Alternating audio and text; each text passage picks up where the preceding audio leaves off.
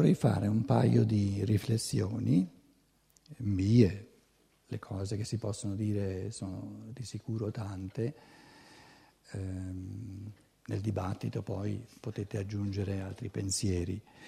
A me interessa porre questo fenomeno nel contesto del destino e della libertà dell'uomo, che amore, amare il destino, amare la destinazione dell'uomo significa amare ciò verso cui è destinato l'uomo ed è destinato per natura ad acquisire, a vivere sempre più creatività, sempre più libertà, sempre più esuberanza intellettiva e morale del suo essere, in quanto spirito creatore. Allora, questo fenomeno o è una conferma della libertà che si individualizza sempre di più, oppure va in direzione opposta. E io ritengo che per natura un fenomeno del genere va in direzione opposta. Per natura, nel senso che si parla, e non c'è neanche bisogno di entrare nel merito specifico, basta sapere, eh, diciamo, per sommi capi, però dovessi io dire delle cose oggettivamente inesatte, oggettivamente inesatte, fatevi sentire dopo, ma mi pare di capire che è un fenomeno che avviene dal di fuori e avvenendo dal di fuori, essendo un fenomeno, diciamo, di, di natura o quello che sia, è un fenomeno che non ha nulla a che fare con la libertà. È un attendersi il compimento di passi evolutivi, di soglie evolutive, non per evoluzione interiore del pensare e dell'amare dentro all'individuo, ma per intervento dal di fuori, da, da, da, fattori di natura, di UFO, di esseri forse extraterrestri o di angeli o quello che volete, ma non un'evoluzione a partire dal di dentro, a partire dalla libertà umana. E perché? È per natura, esclude per natura l'evoluzione condotta dalla libertà dell'individuo perché l'evoluzione condotta dalla libertà dell'individuo è per natura graduale e lenta. L'unica evoluzione vera, reale della libertà è una evoluzione quotidiana, graduale e lenta. Qui si tratta di un evento che avviene non gradualmente nel corso di decenni, nel corso di secoli, nel corso di millenni, ma di botto. Quindi, essendo un evento che avviene in un anno, non può essere un cammino di libertà, di liberazione dell'individuo, un cammino di creatività nel pensare e nel volere, che per natura ha bisogno di secoli e di millenni, per natura. Perché la conquista della libertà, della creatività da parte dell'individuo, per natura ha bisogno di, di più di una vita, ha bisogno per natura di, di, qualcosa di continuativo, di graduale, non avviene per cataclismi, non avviene per rotture, non avviene per apocalissi improvvise, è proprio il fenomeno opposto.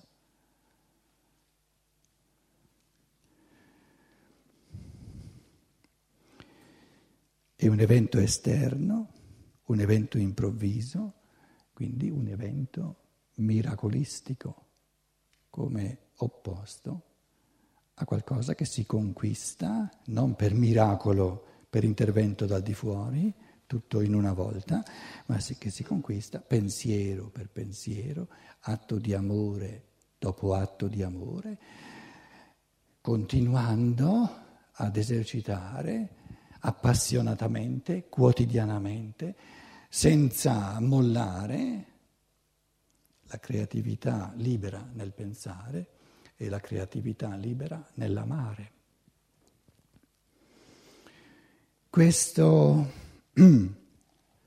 evento miracolistico dal di fuori come opposto, fenomeno per natura opposto al graduale, individuale e libero a partire dal di dentro, è già stato, questo, questa, questo esercizio di pensiero è già stato posto, è già stato creato, è già stato fatto duemila anni fa, quando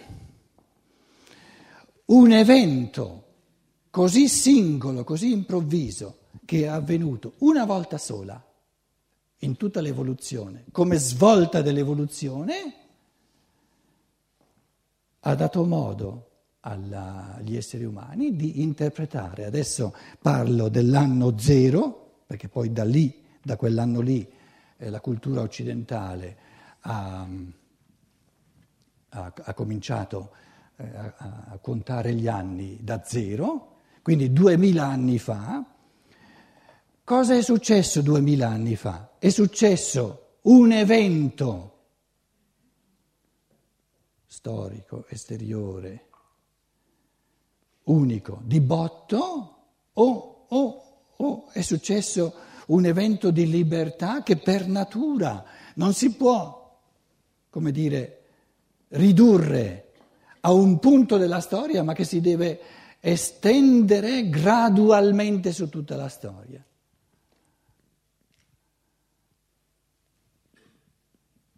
Duemila anni fa è avvenuto l'evento archetipico, l'evento fondamentale, che dà agli spiriti umani la possibilità di interpretare ogni evento, e soprattutto questo, avvenuto duemila anni fa, in tutte le, le due direzioni opposte, sia nella direzione del miracolistico, sia nella direzione del graduale, libero, costante, giorno dopo giorno, di una evoluzione nella libertà conquistata a brano.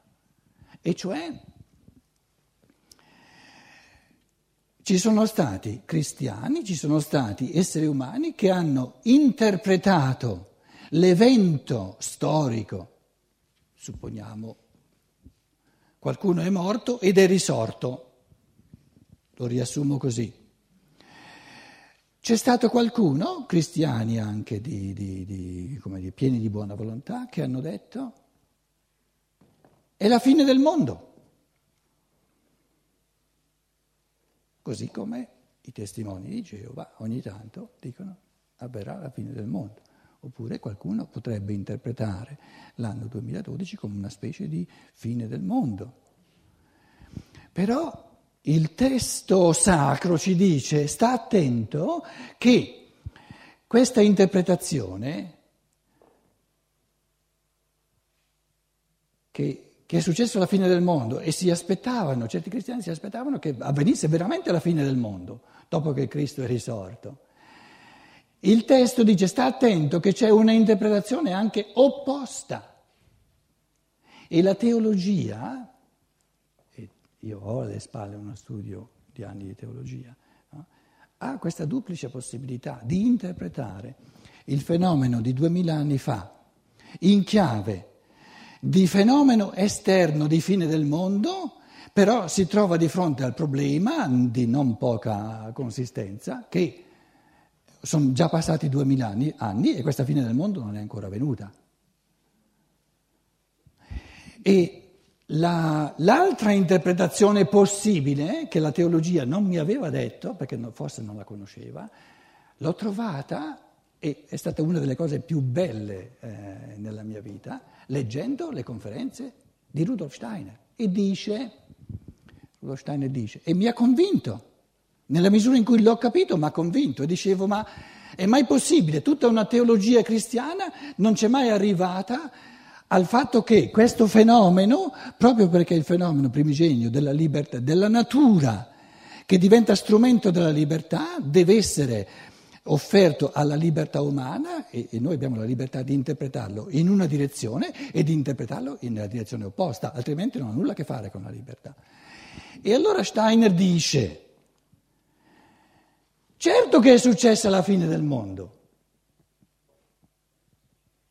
Da duemila anni viviamo nella fine del mondo. Basta capirla nel senso giusto. Prima di Cristo, prima che l'essere, lo spirito del sole immettesse le sue forze di luce e di pensiero libero, di calore, di amore pieno di libertà, il mondo, il mondo significa la natura, aveva un ruolo predominante, il fatto di natura era dominante, perché il, fatto di, il fattore libertà neanche era incipiente. L'evento di duemila anni fa ha posto i presupposti, ha creato la possibilità di far finire al mondo della natura di avere un ruolo di conduzione. Da fattore dominante l'uomo, il mondo, la natura diventa servo dell'uomo, si pone a servizio della libertà. La fine del mondo avviene quando l'essere umano fa di tutto il mondo della natura, lo trasforma, lo transustanzia da un mondo che lo conduce, che lo guida, che lo determina, a un mondo i cui destini decide lui nella sua libertà. La natura termina la fine del mondo, il mondo finisce di essere dominante l'uomo nella misura in cui l'uomo lo prende in mano e ne fa strumento della sua libertà. Ogni esercizio di libertà è la fine del mondo. Porta a termine le forze determinanti, la determinatezza, la possibilità della natura di determinare ciò che viene l'uomo. La natura termina, finisce la fine del mondo. Il mondo termina di determinarmi e io comincio nella, nella mia libertà a determinare cosa faccio io del dato di natura. Ogni atto di libertà è la fine del mondo. È la fine di un mondo che determina l'uomo ed è l'inizio di una nuova creazione dove l'uomo determina i destini della natura, assumendola, facendola risorgere nella libertà di cui si fa lo strumento necessario, la condizio sine qua non.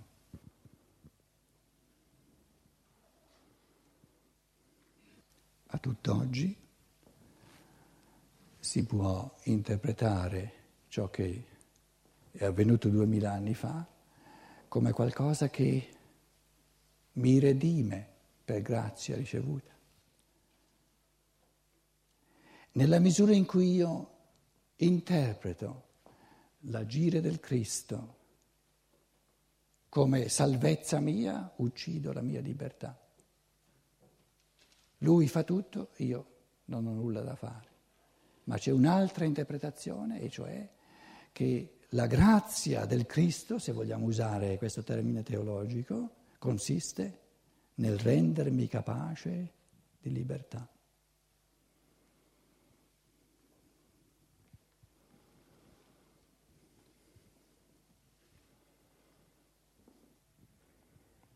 Un essere umano, un cristiano che si presentasse al Cristo dopo la morte e gli dicesse ho avuto fede nella tua grazia. Il Cristo gli direbbe, e tu cosa hai fatto? La mia grazia consiste nel renderti capace di libertà. Hai usato la libertà, hai creato qualcosa, ti sei reso responsabile in primo piano, in prima persona, di qualcosa? O hai soltanto aspettato passivamente una redenzione fatiscente che ti veniva soltanto dal di fuori, così come, come certe persone aspettano il patatrac dal di fuori del 2012? Se tu hai aspettato la salvezza dal di fuori, anche da un Cristo, ma frainteso, non hai capito nulla. L'unica salvezza vera dell'umano è di realizzare la libertà individualizzata è di diventare creativi. E nella misura in cui non sei diventato creativo, hai soltanto poltrito, torna sulla terra, fa qualcosa, combina qualcosa. Abbi il coraggio di, di combinare qualcosa di storto, è meglio che non far nulla. Nel momento in cui fai qualcosa di storto ti accorgi, rettifichi la, la direzione, ma almeno succede qualcosa.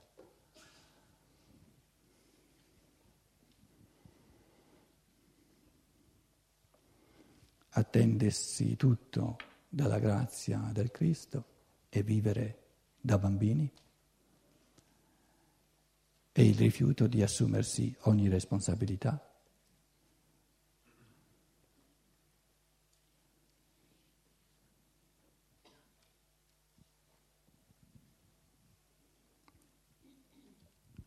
Un altro cammino per comprendere il mistero dell'amore del karma come amore di libertà è quello di chiedersi, ma è vero che in ognuno di noi c'è un io superiore, un altro essere che mi è sovraconcio? È vero che la coscienza ordinaria è ottenebrata, è molto limitata rispetto a, al mio vero io, al mio spirito che in comunanza con l'angelo custode addirittura dovrebbe aver architettato la vita, averla pianificata, aver individuato tutti gli eventi che assolutamente non devono mancare in vista di, di ciò che questi eventi rendono possibile alla libertà. C'è o non c'è questo essere? Come faccio a conoscerlo? Se c'è, come faccio a conoscerlo? È un essere spirituale. Ma io non sono puro spirito. Come facciamo a conoscere l'essere dell'altro? Anche l'essere dell'altro è un essere spirituale, ogni uomo è un essere spirituale. Lo conosciamo nella misura in cui diventa percepibile si costruisce un corpo che io percepisco, fa delle azioni che io percepisco. La stessa cosa avviene col mio io superiore, o diventa percepibile oppure io non ho nessuna possibilità di conoscerlo, perché sono spirito incarnato e conosco soltanto in base a percezione. È percepibile l'io superiore, chiamiamolo come vogliamo? Sì! Percepibilissimo con gli occhi fisici.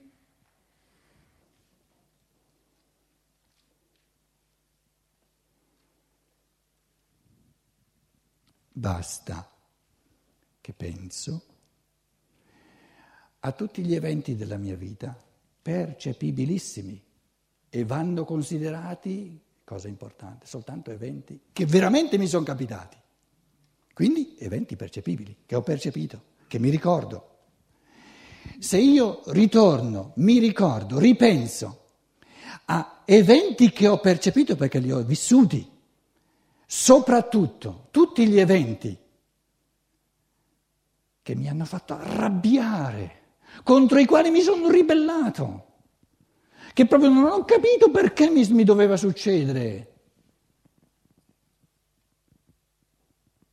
Sono quelli che questo tipo ha voluto, desiderato, pianificato, ha fatto di tutto perché, perché non, non mancassero. Steiner descrive che un esercizio fondamentale, perché si tratta di esercitarlo ogni giorno, non ci si arriva di acchito a far di dimestichezza con questo io superiore. Nella misura in cui si fa questo esercizio, di, porsi, di costruire, lui lo chiama un, un, un essere umano costruito in base a pensieri, però lo imbottiamo, gli mettiamo dentro il desiderio, proprio la volontà di fare di, tutte quelle cose che mi sono capitate, sono le cose che non volevo, non volevo, non volevo. È un tipo che lui le ha volute, volute, volute, volute però sono successe. Che tipo è? Che tizio è? Un tizio che tutto quello che io ho odiato, che io proprio non volevo, contro di cui mi sono ribellato, l'ha voluto come la cosa più bella, più importante, la più consona a rendermi possibile esercizi di libertà, di creatività, pormi nelle condizioni di sprigionare da me stesso il massimo di forze di libertà. Che tizio è?